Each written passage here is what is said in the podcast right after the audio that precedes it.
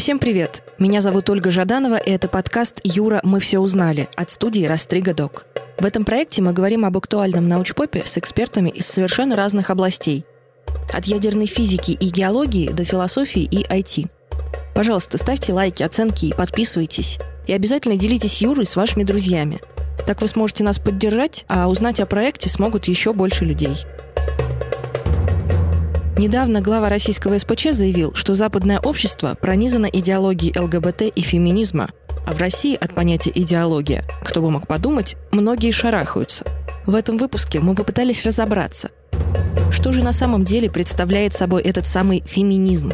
Сможет ли он изменить патриархальное общество и как уже изменил гендерные концепты? Как в Древней Греции впервые продали обнаженную богиню? Зачем крестьянки в России стремились получить желтый билет? Почему Родина-мать так и не стала символом эмансипации, а также чего вы могли не заметить в «Балабановском брате» или фильме про Барби. О гомофобном государстве, новой маскулинности и о том, почему над фем-активистками в России принято смеяться. Со мной поговорили. Гриша Туманов, сооснователь и соведущий телеграм-канала и подкаста «Мужчина, вы куда?». Мужчин все время было принято считать, скажем так, главными угнетателями и выгодоприобретателями всего этого угнетения и привилегий. Ирина Тартаковская, старший научный сотрудник Федерального научно-исследовательского социологического центра РАН. Феминизм, вообще говоря, выступает за гендерное равенство, а не за то, чтобы ущемлять какие-либо группы населения. Равенство да, и справедливость – это не такие простые понятия.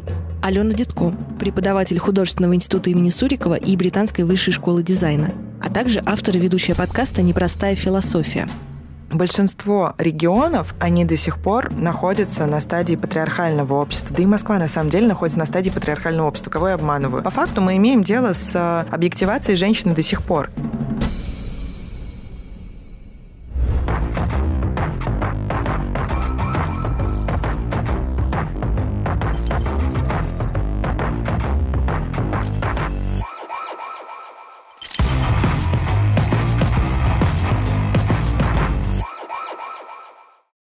Феминизм принято считать, что его ввел в обиход Шарль Фурье, известный французский социальный мыслитель, как называли в советское время мыслители, такого рода социалист-утопист. И ему же принадлежит высказанная идея, что вообще прогресс человечества должен определяться тем, насколько равные права в данном обществе предоставляются женщинам. Собственно, европейский феминизм принято отсчитывать с 1792 года, когда вышла известная книга Мэри Wollstonecraft, английского автора, которая называлась «Защиту прав женщин». И вот с этой работы принято отсчитывать дату возникновения европейского феминизма. Конечно, она условная, потому что идеи эти уже носились в воздухе, обсуждались. Но вот Wollstonecraft в своей полемике заочной Жан-Жака Руссо написал эту работу. То есть это была реакция на идеи Великой Французской революции, на идеи разворачивающегося модерна. И потом слово «феминизм» постепенно стало проникать в языки, попадать в словари. Это уже где-то во второй половине XIX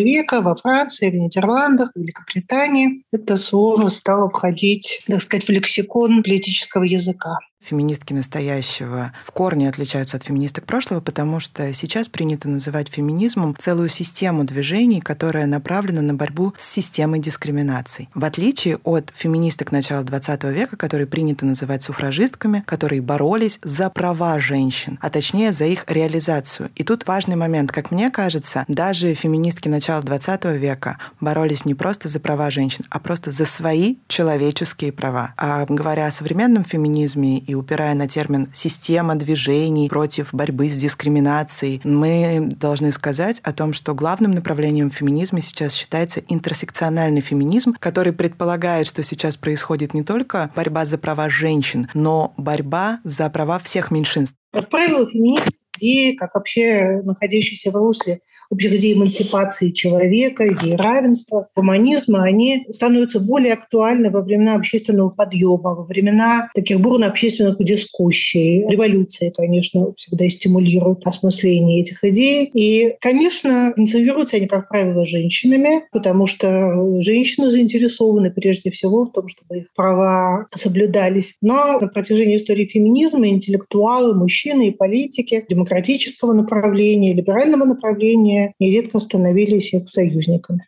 Но я думаю, что мы же все-таки как бы вместе живем в одном обществе, да, если девушки эмансипируются, это как-то на мужчинах сказывается, если мужчины как-то меняют свой mindset, то и на девушках это сказывается и так далее. Я уж не говорю про многочисленные другие гендеры. В современной дискуссии многие соревнуются в степени угнетенности. Нет, мы угнетены больше, нет, мы больше угнетены, а вы, женщины, идите в армию послужите, а это мы, между прочим, на войне умираем и так далее, и так далее. Так вот, хочется сказать, что вот этот патриархальный такой супер консервативный консервативный подход вредит обеим сторонам по-разному. Потому что если там, для женщины патриархальная модель да, предполагает ее четко очерченное место на кухне в качестве, в общем, по сути, ходячего инкубатора и так далее, то на самом деле для мужчины же тоже ставят очень узкие рамки. Я имею в виду добытчик, не служил ни мужик, и вот это, вот это, вот это, вот все. Вся та борьба, которая происходит сейчас и происходила, я имею в виду феминистка, она, в общем, косвенно и на мужчин тоже влияет, потому что она как бы демонтирует вот эту историю про четко очерченное очерченные гендерные роли, и, соответственно, на мужчинах это тоже сказывается. Другой вопрос, что мужчин все время было принято считать, скажем так, главными угнетателями и выгодоприобретателями всего этого угнетения и привилегий. Феминизм, вообще говоря, выступает за гендерное равенство, а не за то, чтобы ущемлять какие-либо группы населения. Равенство да, и справедливость – это не такие простые понятия, и в том, как на практике будет осуществляться равенство и справедливость, бывает много дискуссионных моментов. Мужчина, к сожалению, подвержен влиянию феминизма не с самой лучшей стороны. Нам всем кажется, что, о боже, они такие классные, мы живем в этом мужском мире, и нам так ужасно, нас притесняют со всех сторон, с капиталистических, социальных, с визуальных. Существует прекрасная книжка Наоми Вульф, которая называется «Миф о красоте». И там, собственно, рассказывается о стереотипах против женщин. В этот же момент, когда мы читаем о стереотипах против женщин, о том, как они должны выглядеть, мы с вами понимаем, что в противовес всему этому стоят мужчины, и что вокруг мужчин тоже фиксируется фиксируются стереотипы. В 1976 году была выпущена книжка Роберта Бреннана, которая называлась «Правила настоящего мужчины». Там было четыре важных правила. Первое правило – без бабства. Второе правило – не ной. Третье правило – крепкий дуб. И четвертое – задай им жару, малыш. И вот вы слушаете это и думаете, боже, я читаю какой-то паблик ВКонтакте, пацанский цитатник, одинокий волк или что-то такое. Но вы вдумаетесь, тот факт, что мужчине необходимо всегда противопоставлять себя женщине, формирует его а эмоциональность, нежелание смотреть на свое здоровье на самом-то деле. Потому что если ты крепкий дуб, ты не должен обращать внимание на то, что происходит с твоим телом. И, кстати говоря, по статистике, по крайней мере, так говорят в американском социологическом сообществе, мы столкнулись с тем, что, оказывается, мужчины ходят к врачам в 4 раза меньше, чем женщины. А тут и привет, достаточно быстрая смерть, да, или сокращенный ритм жизни. Потому что мужчине надо рисковать, мужчине надо выделяться. И вот развитие феминизма, развитие не просто борьбы прав за женственность или не просто борьба прав за политические права и свободы, за семейные права и свободы, криминализация домашнего насилия, все это на самом деле приводит, и я сейчас не не сторонник токсичной мускулинности, поверьте. Это все приводит, к сожалению, к тому, что с двух сторон мы наблюдаем двух загнанных зверьков. Девушку, с одной стороны, которой с детства говорят, ты должна быть красивой, много есть нельзя, потому что это вот что вообще, как так женщина будет выглядеть. А с другой стороны, мы наблюдаем над тем, что мальчику говорят, не будь как девчонка.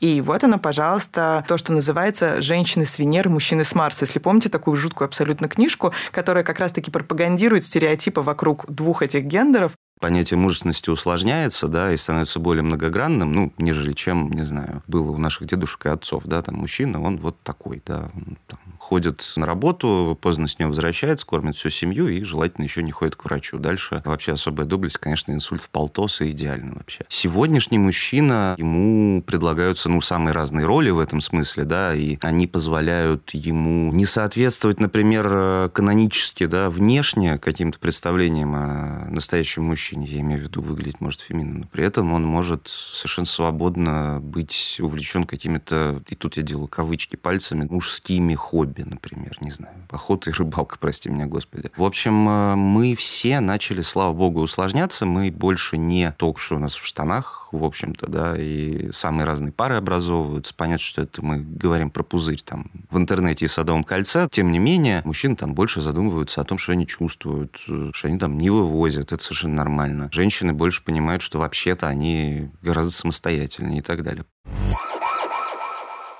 Следующий важный тезис феминизма, да, женщина борется не только за равенство прав, но и за автономию. И, естественно, это никак не совместимо с феминистской программой, которая предполагает эмансипацию женщин, свободу распоряжаться своей жизнью. Патриархальное общество не предполагает за ними такой свободы. Принято считать, что патриархатное общество сложилось в этом смысле Энгельс более-менее прав, наверное, примерно с возникновением протогосударственных образований. Пойдем издалека из колыбели философии и культуры европейского сознания из Древней Греции. Что у нас там с вами происходит? Мы все помним прекрасных атлетов, дискоболов и вообще красоту мужского тела. Фактически нам необходимо сказать, что Древняя Греция — это фалоцентричное общество, в котором фалос является не биологическим элементом организма, но смыслообразующей конструкцией мужского мира. Мужское голое, ногое тело может быть изображено только лишь потому, что мужчина — это человек. Мужчина Мужчина – это гражданин. Мужчина – это носитель политических и социальных свобод. Женщина в Древней Греции – не человек. Первый раз обнаженную женщину изобразили для того, чтобы ее сенсационно продать, шокирующе продать. Это была Афродита Книдская. Что произошло? Значит, один из островов заказал себе классическую статую богини. Скульптор сделал ее в двух вариациях. В тоге, как обычно, и вторую обнаженную. Приезжает он на этот остров, говорит, друзья, смотрим, покупаем. И показывает показывает два варианта. Они вообще в шоке, стоят, говорят, мы не хотим, это богохульство, так нельзя. И, естественно, первый остров, этот остров Кос, выбирает Афродиту одетую. Но, как вы понимаете, скульптору, Праксителю, собственно, было неинтересно так жить, и он поперся со своей второй обнаженной статуей на другой остров. Этот остров был Книд. Именно поэтому Афродита Книдская. Там ее купили, очень обрадовались, и, что удивительно, никто сейчас совершенно ничего не знает о первой Афродите Книтской, которая была в одеждах. Все стали копировать обнаженную обнаженную Афродиту. Это был первый переворот в сознании, потому что если богиню можно изобразить обнаженной, значит, женщина становится человеком. Искусство Древнего Рима женщину фактически не изображает. Ну, только если это статуя богини. Если вы пытаетесь изобразить женщину, она должна быть либо очень знатного происхождения и изображаться с мужчиной, либо она должна быть богиней, то есть, внимание, не человеком. Соответственно, вся история искусства с прекрасными обнаженными дамами, которые нам привычны уже,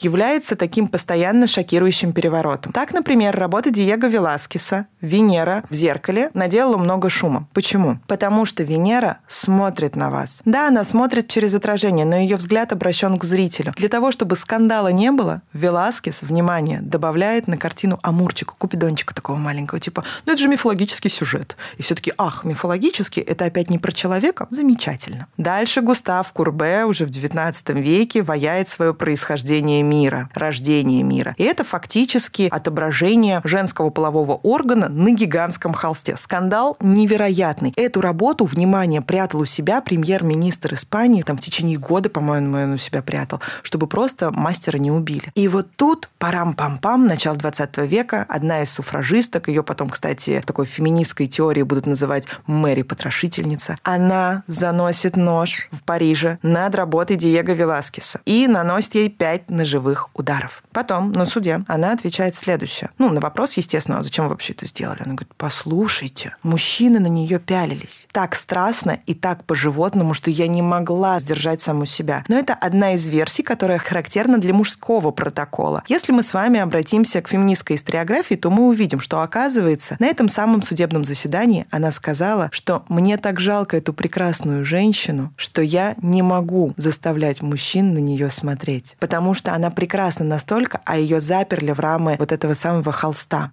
Европейский феминизм этого времени был суфражистский. Это сейчас мы говорим там, о 19 начале 20 века. Суфражизм предполагал юридическое равенство, в том числе возможность голосовать. Очень важно это быть избирателями, быть избранными, то есть полный набор политических прав. И на этом тогда делался акцент, чтобы хотя бы юридически все права женщин были одинаковые с мужчинами. Но в России в начале 20 века общество было по-прежнему сословным, равных гражданских прав, равного гражданства у мужчин вообще-то не было тоже. Тем не менее, помимо, собственно, возможности участвовать в каких-то политических движениях, было очень много моментов, которые ограничивали права других аспектов. Например, в экономическом. Женщины имели серьезные ограничения по возможностям распоряжаться своим имуществом. Женщина практически не могла получить высшее образование.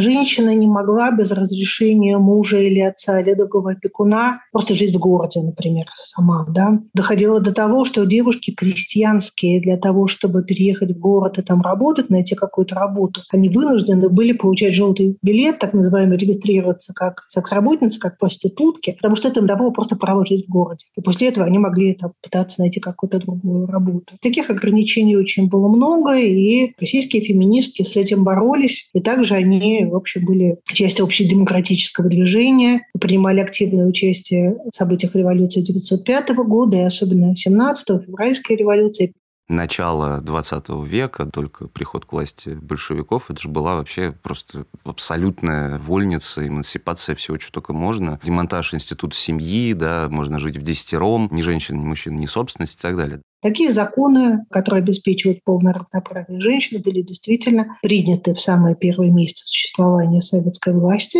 И, конечно, это был большой шаг вперед. Но такие преобразования не делаются в течение нескольких месяцев и не делаются безболезненно. Одновременно был церковный брак, вообще церковные способы регистрации семейных отношений были не запрещены, но они потеряли свой статус, определяющих юридические права сторон. Это было все отведено вот органам ЗАГС, ЗАГС, да, гражданская регистрация. К чему это привело? Очень облегчился развод, семьи стали распадаться очень легко, но женщины при этом оказались в довольно сложной ситуации, потому что они катастрофически отставали по уровню образования, и они мало очень присутствовали на рынке труда в это время ну или там, если угодно, в социалистическом производстве, и они просто не имели средств для того, чтобы обеспечить себе эту свою свободу как-то реализовать. Для этого нужно было предпринимать какие-то дальнейшие шаги, предпринимать сильную социальную политику. Калантай, в принципе, предлагала какие-то шаги в этом направлении, но прежде всего, конечно, шла речь о социализации детского воспитания, системы садиков, ясель. Но тут был, конечно, идеологический момент, чтобы воспитывать правильно, так сказать, идеологически настроенных юных граждан, но заодно, чтобы облегчить использование женской рабочей силы. И уже в 20-е годы возник вопрос, что делать дальше. Или действительно усиливать социальную политику, чтобы женщины могли заботиться о детях, работать и развиваться, либо откатить назад, и было выбрано откатить назад. Уже с 20-х годов советская семья стала всячески укрепляться, стала таким образцовым советским институтом, и была сформирована очень такая специфическая гендерная политика. С одной стороны, женщинам там давали определенные права, которые были прежде всего связаны с увеличением трудового участия. Женщины очень должны были как работницы, им давали возможность получать образование, были созданы квоты в институтах, особенно на инженерных специальностях, и количество образованных женщин начало стремительно расти, количество женщин, участвующих в оплачиваемом труде, начало расти тоже стремительно. С другой стороны,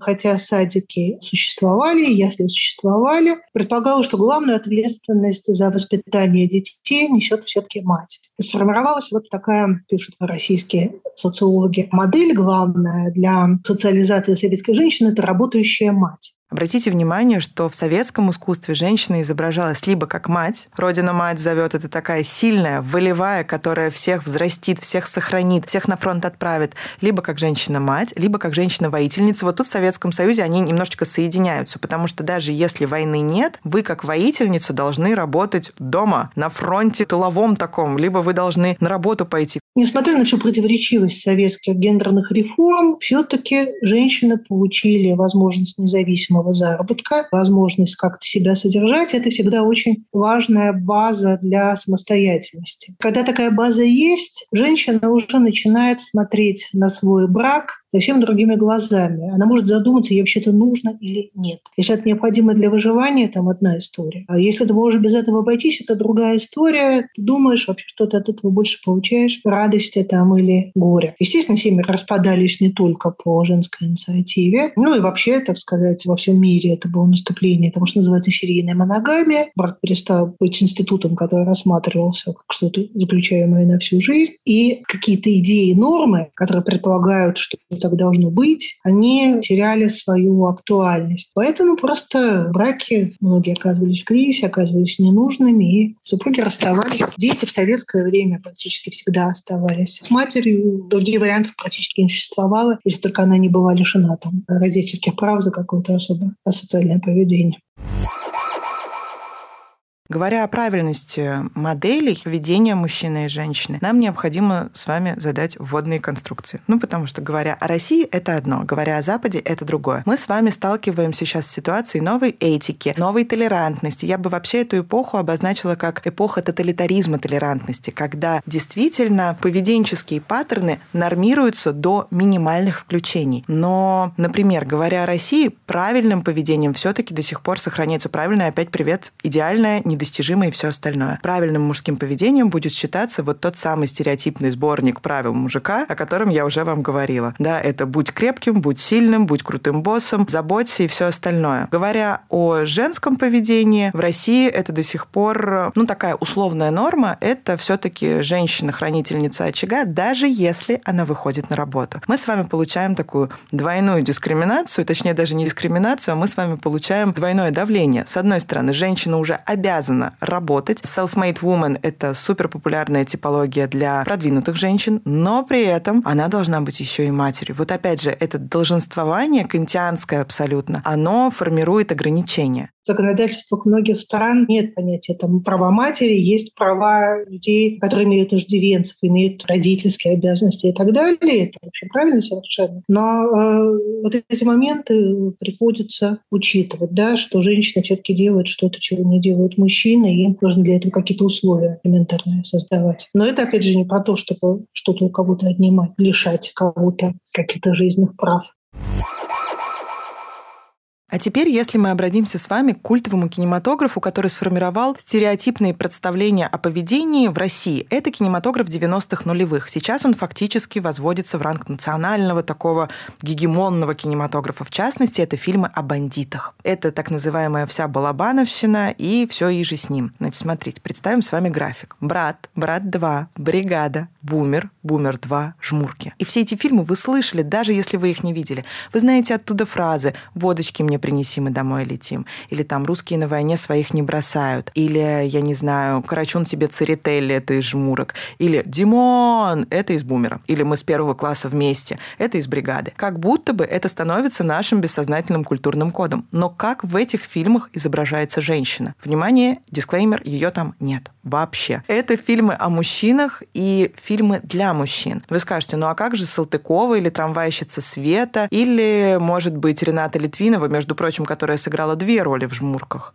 Но важный момент. Трамвайщица Света из «Первого брата» просто спасает Данилу. Она не остается с ним. Она остается со своим пьющим мужчиной, который ее избивает. И как будто бы ее линии там нету, потому что вокруг всего существует город Петербург. И Данила в нем. И его проблемы, его какие-то там внутренние сложности, его попытки спасти брата и так далее, и так далее. Вот оно вам первое пацанское правило. Будь крепким. Он вообще там немногословен, к слову сказать. Дальше. Брат 2. У нас там есть две дамы. Ирина Салтыкова и афроамериканского происхождения, судя по всему, телеведущий из Америки. И Даня там как Джеймс Бонд. Он, значит, тут с одной поп-звездой, там с другой поп-звездой. Важным пониманием является, что эти женщины искусственные. Они не настоящие. Они включаются только в тот момент, когда ему нужно. Вы скажете, а русская проститутка Мэрилин? Ну, как бы вот тут уже начинается чуть интереснее. Но обращаю ваше внимание, что у них нет никаких романтических, сексуальных или каких бы то ни было отношений. Он ее воспринимает не как женщину. Тут важный момент, он ее воспринимает как человека. Потому что для него она просто русская. Он хочет ее спасти. Тот факт, что она опять достоевская проститутка, которая там придет к светлому и великому, только лишь подчеркивает культурный метатекст российской литературы и кинематографа. Дальше бригада. Там все понятно. У нас есть такая классическая жена бандита. Она скрипачка. Она утонченная.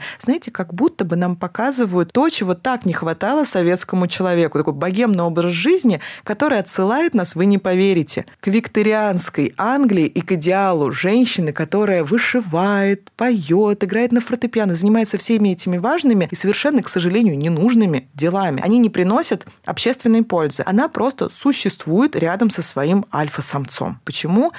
все эти фильмы действительно не про женщин. Потому что, есть такой манифест, кстати, кинематографический, время было такое. И мы должны понимать, что любой стереотипный образ женщины, мужчины, да неважно чего, он формируется благодаря времени. Да не знаю, но дело-то не в поп-культуре. Ну, господи, вон, ну, я черепашку ниндзя в детстве смотрел. Это не значит, что я всех хожу, бью палкой и дружу с крысой, как бы, да. Тоже странно упрощать. Это же все равно про социум, в котором ты живешь. Вот у меня и моего соведущего, собственно, по каналу Слава Козлова, ну, у нас дворовое детство. Мы там росли в спальных районах в Москве в начале 90-х понятно, что окружающая действительность на тебя каким-то образом влияет. Но есть семья, есть еще, не знаю, твои представления о прекрасном, то, как ты формируешься и так далее. Я из этого не вырос человеком, который, не знаю, считает, что там место бабы на кухне, и любой мужик, который косо на меня посмотрит, должен быть, значит, унижен. Нет, все гораздо сложнее, все гораздо многограннее. И, скажем так, мне кажется, что когда ты маленький мальчик, подросток, у тебя, конечно, очень прямолинейные ролевые модели, там папа, не знаю, старший брат, фильмы, Рэмбо, ну окей. Ты же все равно не знаешь, что ты это прям несешь свою жизнь повседневную и так далее. Вот, ты все равно смотришь на примеры, не знаю, дедов, да не говоря о том, что, господи, тебя же однополые пары российские, да, мам, бабушка, чего ж мы их не поминаем, которые тоже, кстати, на тебя очень сильно влияют, потому что они сами продукты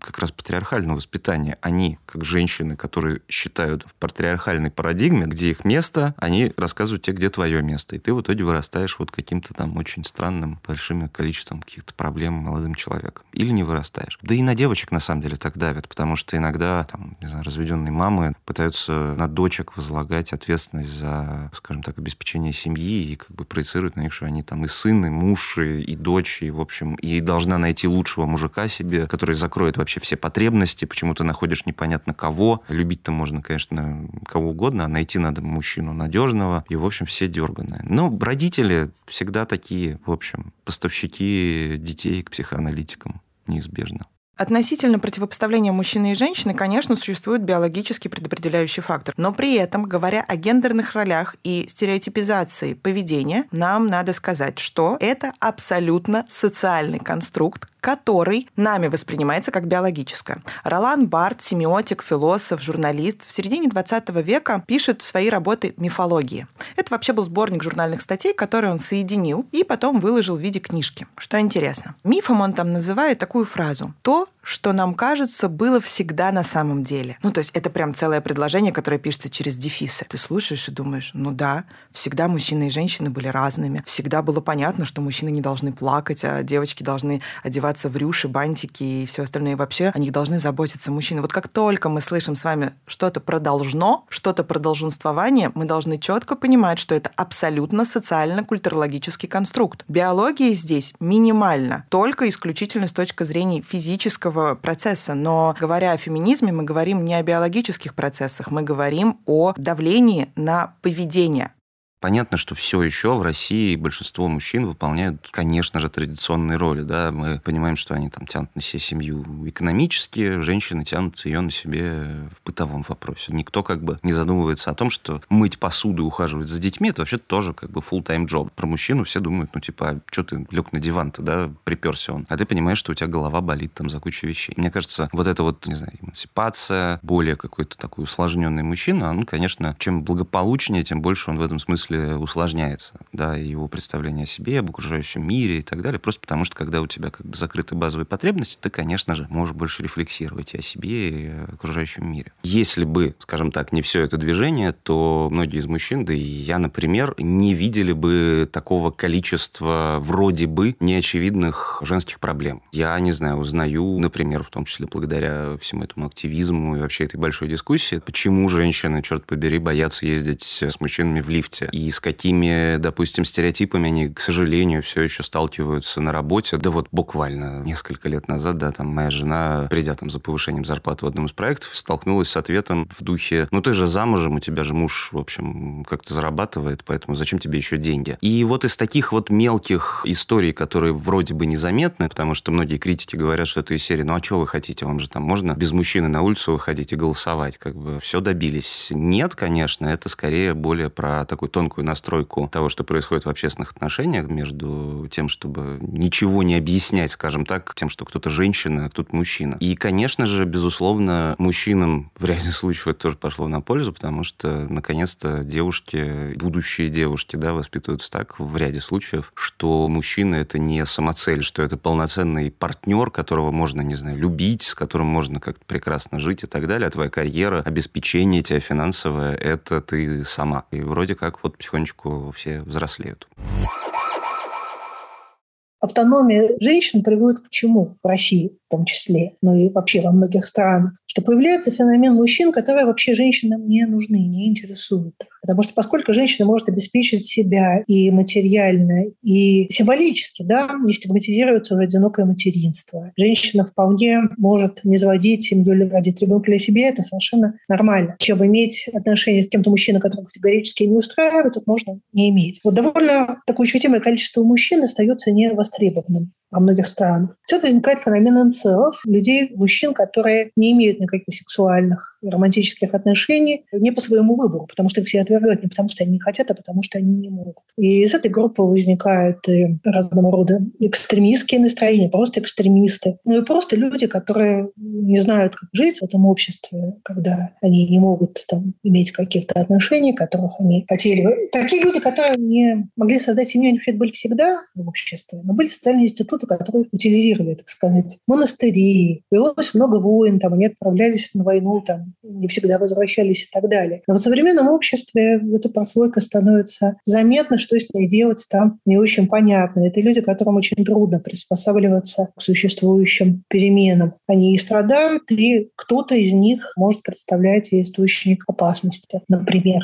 Мне присылали посмотреть и почитать клевую книгу. Я ее сейчас как раз всем вам посоветую. Ее написал шведский психиатр Стефан Краковский. Книга называется «Инцелы» или «Как девственники становятся террористами». По мере того, как действительно у девушек там растет их востребованность и какой-то карьерный рост у них происходит и прочее, как некоторые мужчины превратно это понимают. В общем, если даже по Швеции судить, по всем предметам в общеобразовательных школах успеваемость у девочек все еще оказывается лучше, чем у парней. Вот в выпуске 2019 года 80 и 8 8% девочек окончили гимназии с отличием, в то время как среди мальчиков таковых лишь 66,4%. То есть это говорит нам о том, что мужчины как бы хуже стартуют в плане, не знаю, карьеры и всего остального. Плюс ко всему на низкоквалифицированную рабочую силу, поскольку у тебя не очень хорошее образование, спрос не очень велик. Я думаю, он будет еще ниже со временем. Это тоже отражается на статистике. Вот те же шведские мужчины, да, у них у каждого пятого, например, нет ни одного близкого друга. Они все реже становятся отцами. 94% заключенных заключенных Швеции мужчины, 70% самоубийц, в общем-то, тоже. Действительно, есть история про вот это недобровольное одиночество, которое связано именно с неустроенностью в первую очередь, потому что я бы и рад заводить отношения, но как будто я не знаю, чем могу быть полезен и интересен в этом смысле. И дальше начинается какое-то озлобление, представление о том, что естественный процесс не знаю, женская эмансипация построен как будто бы на твоих костях. И серии, если женщина получила права, значит, у меня какие-то права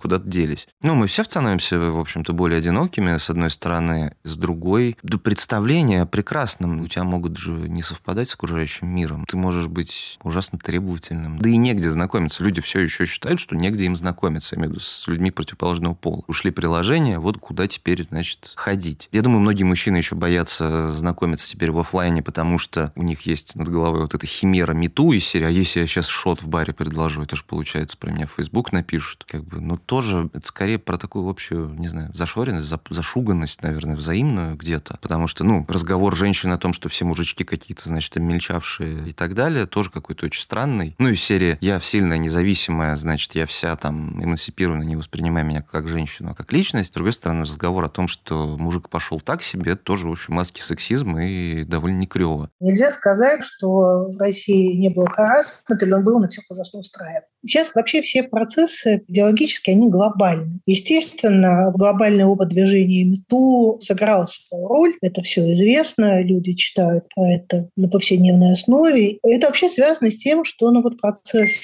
гендерной революции вот достиг этой стадии. Да? Там были свои стадии. Достижение юридических прав, достижение права работать, делать карьеру, да, чтобы к тебе не относились как к второстепенному какому-то человеку в карьерном отношении. Вот дошла очередь до осмысления более таких тонких вещей, которые часто не называются вслух своими именами, но вот каких-то практик сексуальности, которые существовали, которые оказывают такое сексуальное внимание девушкам, женщинам это нормально, они должны это воспринимать с удовольствием как критерии своей привлекательности, своей ценности вообще, и как-то должны потом это разруливать, потому что на самом деле далеко не всегда это внимание приятное и так далее. Это такая сложная, очень двойственная роль, которая в конце концов надоела, и когда об этом кто-то говорит открыто, для чего существуют вообще эти движения, многие женщины понимают, что с ними было так же, и что, в общем, это никогда не нравилось. Но как раз вот сексуальность такая история, что очень часто женщины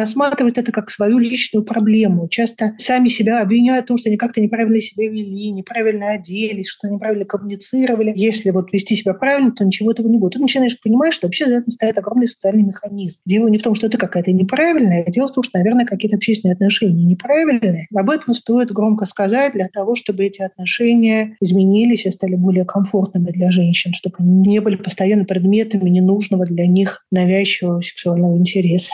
Грубо говоря, нежелательные прикосновения всегда были нежелательными. Все годы. Просто их раньше можно было обесценивать, да. И, конечно, я думаю, сам человек, которого коснулись нежелательно какой-нибудь там неприятный начальник ухватил за коленку, он же там сам это автоматически под давлением общества в себе обесценивал. Ну, вот такой у нас вот хватающий всех начальник. Как бы. Классно, что люди начали понимать, что это их границы, что им неприятно и так далее. Сценарии абьюза, например, в отношениях, ну, разные у мужчин и у женщин. В силу как раз физических параметров мы можем прочитать в ряде случаев историю от женщин, которые говорят, черт побери, он бил меня все три года этих отношений, и я наконец-то высказалась, потому что я это прожила и готова. И это происходит еще через три года. В случае с мужчиной не так просто побить мужчину, давайте честно скажем, но есть такая вещь, как психологическое насилие. Чтобы его отрефлексировать, в ряде случаев требует еще больше времени. Мужчине все еще, например, сложно высказаться об этом, потому что, ну, как бы психологическое насилие же не синяк. Вроде как бы я немножко сейчас еще на себя одеяло тяну, в то время как женщин еще не перестали бить дома. Феминизм как идеология стал очень востребован у молодых женщин. Это видно в социальных сетях, это видно ну, вообще в любых интернет-дискуссиях, это видно при общении со студентками, да, в общем, студентами. Да. Если еще, наверное, ну, лет 15 назад, даже если высказывались идеи, которые в принципе созвучны феминизму, то достаточно редко находились такие люди, которые напрямую открыто себя ассоциировали с феминизмом. Это было немножко неловко как-то делать. Сейчас огромное количество молодых женщин называют себя феминистками, говорит с этих позиций. Можно сказать, что вот этот взгляд на мир, он более-менее пошел в массы. Конечно, в первую очередь это касается образованных женщин, жительниц крупных городов. Но мы знаем, что идеи вообще все идут примерно в таком порядке. Они становятся сначала идеями образованных групп, да, среднего класса, и потом они бывают востребованы в остальных своих обществах тоже.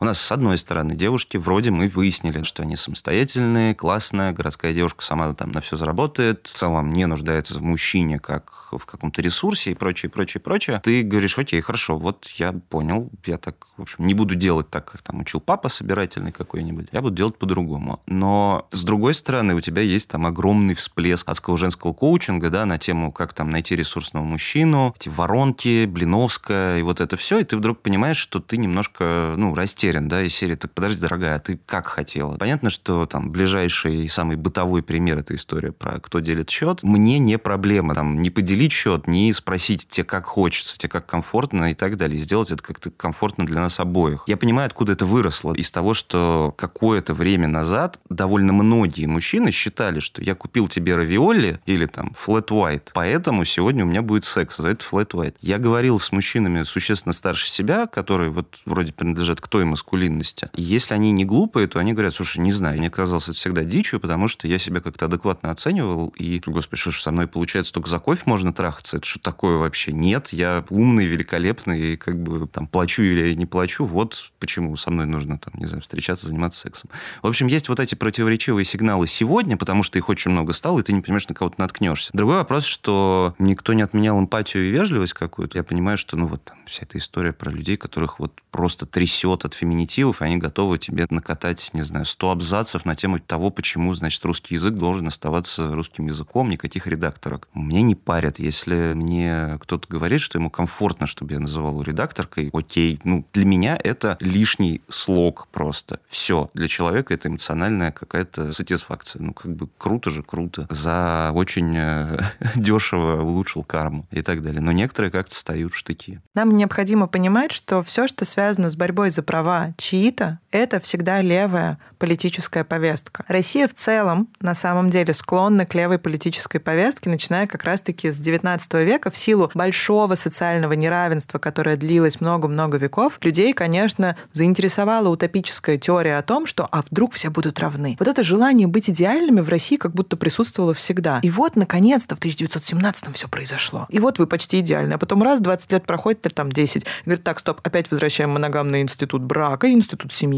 Значит, опять женщина у нас не только партработница или там строительница социалистического общества, но еще и мать вообще-то. И ты такой, окей. То есть опять что-то не получилось. Опять вот это вот патриархальное неравенство женщин, которые выступали за свои права, как правило, они получали очень неблагоприятное освещение в прессе, даже и в художественной литературе. Вот если помните, была такая повесть Тургенева «Новь», где как раз очень так иронически рассматривались вот эти новые женщины, которые интересовались политикой, их называли женщины с тенденцией. Вот они часто изображались иронически, да, и всячески стигматизировались, их вот недовольство общественным порядком на самом деле связано с какой-то непригодностью к порядку традиционному, с их личными неудачами. В нашей стране радикальный феминизм зачастую выступает неким ругательным словом или насмешливым чем-то, но это же вообще проблема, на самом деле, любого социума. Потому что все, что выпадает из привычных стереотипных представлений, вызывает либо смех, либо осуждение. Важно понимать, что осуждение зачастую со стороны мужчин, а насмешки со стороны женщин. Вы скажете, нет, вообще-то и женщины-мизогинками бывают. Да, согласна, женщины тоже иногда это все очень сильно осуждают, но тут вопрос специфики общества. Потому что, как вы понимаете, СССР — это страна, которая первая совершила феминистскую революцию. Все помнят Александру Калантай с ее теорией стакана воды. Если что, поясняю, стакан воды — это теория, по которой сексуальный акт — это так же просто и так же необременительно, как выпить стакан воды. Это устранение всех гендерных институций и всех, э, скажем так, дискриминаций. Но тут большая проблема в том, что когда феминистская революция в СССР создавалась, все-таки дискриминация меньшинств сохранялась. Эти меньшинства просто были по другим признакам мы понимаем, что вся гендерная дискуссия, она сопряжена с большим количеством активизма. Зачастую, ну, активист, человек он не нанимался быть, конечно, всем приятным, но мы, безусловно, видим, что некоторые идеи, здоровые и прекрасные, они прилипают э, очень сильно к тем, кто их высказывает. Довольно часто, тем не менее, люди, которые их высказывают, да, активисты, активистки, не вызывают, ну, лично у меня никакой симпатии. Мне кажется, это просто люди, которые там нашли способ через как будто бы здоровые идеи реализовывать какие-то свои там не знаю, человек-ненавистнические, может быть, комплексы, или сами не очень разбираясь в этом, начинают кричать и кидаться на всех, обесценивая такие слова, как, не знаю, травля, харасмент, неравенство и прочее. И понятно, что если ты не хочешь в это вникать, ты смотришь, ну, там, вот какая-то, значит, противная активистка, которая пишет противные вещи, очень громко, значит, там, на весь собирательный какой-нибудь твиттер. А, ну вот они все такие, говоришь ты себе. Я наблюдаю мужчин некоторых, которых хочется спросить, слушай, а вот эти вот злые леваки, феминистки, марксистки, значит, значит, и вот все эти люди, которые завтра ведут твоего ребенка менять пол, они с тобой в одной комнате сейчас, потому что это рождает большое количество химер. Вот это представление, что я мужик, я в осажденной крепости, вокруг, значит, бушуют какие-то люди с зелеными волосами, хотят меня лишить всего моего. Но мы должны понимать, что без радикальных феминисток или, в принципе, радикального искусства, радикального кинематографа мы не можем посмотреть на проблему реально. Триггеры человека всегда возбуждают. Триггеры всегда приводят к осуждению, к обсуждению и всегда приводят к трансформации сознания. Я думаю, нам необходимо сказать о фильме «Барби», который безумно нашумел, и «Барби-коры», «Барби-мания» стали главными трендами лета 23. «Барби» считается главным феминистским фильмом. Феминистская повестка в фильме «Барби» — это сильное высказывание, но здесь больше работает пиар. Барби — это игрушка, которая, начиная с 50-х годов, завладевает умами девочек. А точнее, тот внешний вид Барби, с которым мы сталкиваемся, становится идеалом для формирования собственного образа стиля при взрослении. Это такая ролевая модель. Существует бесконечное количество девушек, но все они пытаются стремиться к идее идеальной девушки. Мы никогда не достигнем этой идеи. Между нами колоссальный разрыв. Ну и, кстати, мужчина тоже стремится вот к этому идеальному идеальному мужчине. Но Барби как будто бы перестает быть этой идеальной женщиной. И, собственно, как мне кажется, классно и такой, знаете, постироничный подкол со стороны создателей фильма в том, что Барби играет действительно девушка, безумно похожая на Барби, на каноничную Барби. Не на афроамериканскую Барби, хотя мы знаем, что есть фильм «Русалочка» с афроамериканской героиней, есть фильм «Келеопатра», собственно, тоже с темнокожей актрисой. Но тут как будто бы берут каноничную Барби, каноничного Кена, такого, знаете, немножко престарелого. И в этом ренессансе Райан Гослинг становится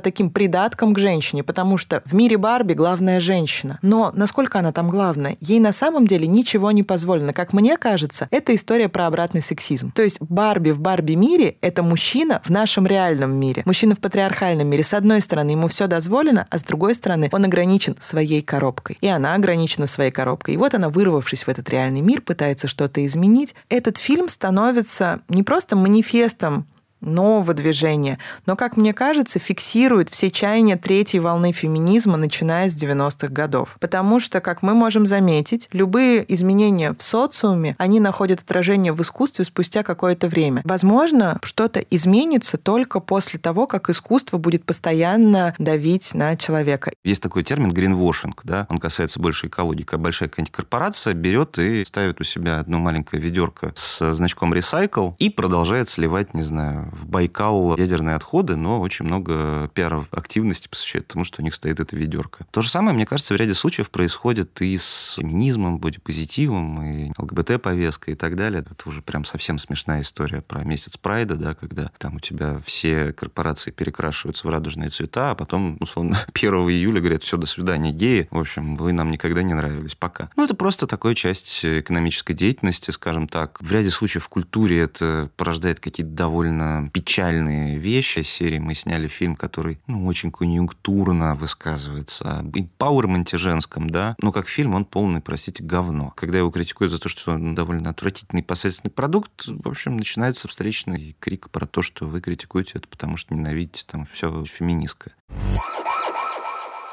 Вот сейчас мне кажется, что большинство регионов, они до сих пор находятся на стадии патриархального общества. Да и Москва, на самом деле, находится на стадии патриархального общества. Кого я обманываю? Продвижные все на выставках и вернисажах там по четвергам выпивают и потом расходятся по своим прекрасным домам. По факту мы имеем дело с объективацией женщины до сих пор. И, как мне кажется, Россия из этого пике будет очень долго выходить. Сейчас мы все с вами замечаем такую консервативную повестку в области политики, в области деторождения, демографии. Из гомофобии делают просто государство государственную идеологию. Но, на мой взгляд, это связано с тем, что вот в том идеологическом тренде, который существует сейчас, главный его смысл в том, что он антизападный. Он претендует на то, что у России совсем другие ценности, совсем другие традиции, которые мы защищаем со всей невероятной силой. На них как будто кто-то покушается. Вот сказать, что это такое за традиции, это довольно сложный вопрос. И вот пока на него найден легкий ответ, что вот отношение к гомосексуализму сексуальности. Действительно большая разница с развитыми западными странами, где дискриминация негетеросексуальных людей и запрещена, и, в общем, отчасти, там не полностью, но, в принципе, преодолена. Большинство людей это не смущает, и это нормализовано. В России этого не произошло, и это вот очень важный такой тезис, что вот этого мы не допустим. Гомосексуальности открытой, трансгендерности. Поскольку здесь действительно эта тема не проработана, идеология имеет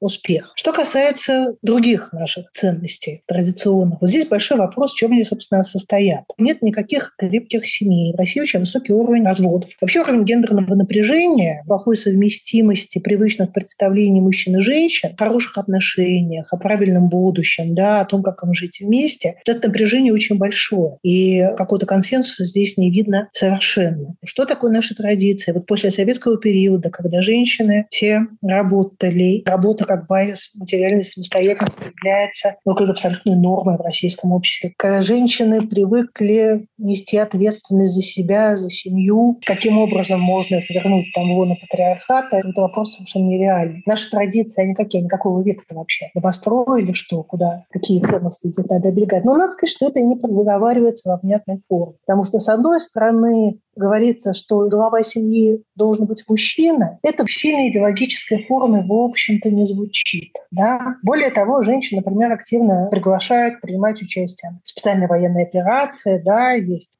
тоже такое обращение, воевать тоже, пожалуйста. Поэтому здесь мы видим такое большое поле неопределенности. Вот с гомосексуальностью определились, а здесь нет. Мне кажется, что когда у тебя нет внятно сформулированной, да, особенно в такие турбулентные времена, в общем-то, национальной идеи, то ты лезешь ко всем в штаны. И это такой элемент пропаганды, как, не знаю, наш прекрасный, традиционный, значит, патриархальный, здоровый мир, которому принадлежат эти, их омерзительный мир, где, значит, там детей растлевают с двух лет. Обратная история, да, наш великолепный европейский сад, в котором все равны, все свободны, их отвратительное, консервативное, насильственное, орочье, значит, сообщество. Ну, вот так ничего лучше не придумали все эти дядьки в пиджаках, к сожалению, во всем мире. И это грустно. Российская социальная политика в этом смысле своеобразная. Она пронатальная, она настроена на то, чтобы как-то стимулировать женщин к материнству и стимулировать причем именно женщин. Но есть материнский капитал, он не называется семейный, тем более отцовский. Понятно, что женщина рожает детей, вот ей дают какие-то там средства для того, чтобы стимулировать это и облегчить ей жизнь, но даются очень тоже своеобразно.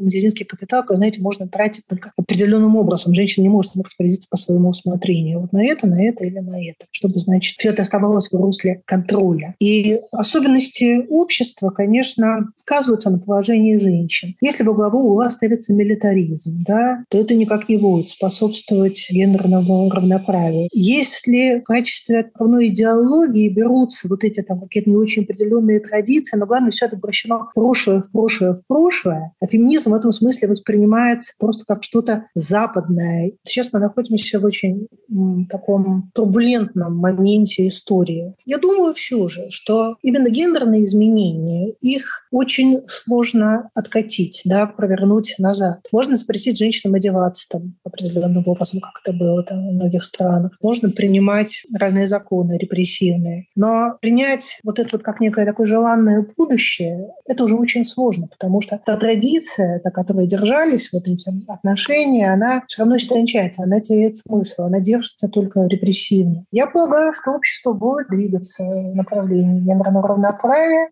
как мне кажется, это вполне себе в русле нового общества, которое пытается выстроить себя заново, но несет за собой гигантский груз истории и постоянные попытки формирования мифопоэтического образа России, который как будто бы, со слов Николая Бердяева, это женская страна, кстати. Россия, он говорил, это как березка или болото. И вроде березки, они такие привычные нам, да, очень нравятся. Вообще березка это такой паразит. Если загуглить или обратиться к экологу, он вам расскажет, что если березку одну, одну маленькую маленькую березку посадить в сосновый бор, соснового бора не будет через 150 лет, потому что березки все это, значит, захватят. И Бердяев сравнивал Россию с березами, с болотом, потому что он говорил, что это женская энергия, которая затягивает, и она такая мягкая, обволакивающая, что как будто бы ты не можешь из нее выйти. А радикализм вот в этой мягкости, он будто бы невозможен, но, как мне кажется, все еще может поменяться. Да, я надеюсь, что через 50 лет мы войдем в мир, где просто все друг друга базово уважают, умеют друг с другом разговаривать не на повышенных тонах, даже говоря о каких-то здоровых вещах. Потому что в ряде случаев я понимаю, что среднестатистическому мужчине, например, воспользоваться феминитивом сложно, в том числе потому, что на него сказал что-то без феминитива, вот там собеседница, не сказали корректно из серии, ой, ты не мог бы, слушай, мне приятно вот так, ну типа, не мог бы ты. А на нее наорали сразу. Серии, вообще-то то же самое в обратную сторону. Вот я надеюсь, что через 50 лет, как минимум, эта штука уйдет. Представление о прекрасном межгендерных отношениях у всех студентов или у всех нормальная русская белая семья, вот это все в кокошниках. Я надеюсь, конечно, ничего из этого ни у кого не сбудется. Я надеюсь, что через 50 лет вот это просто гениальная идея для стартапа. Все от всех отстанут наконец-то. Вот как хочется. Друзья, это был подкаст «Юра, мы все узнали» от студии «Растрига Док». Подписывайтесь на наш проект на всех подкаст-платформах. Услышимся. До новых встреч.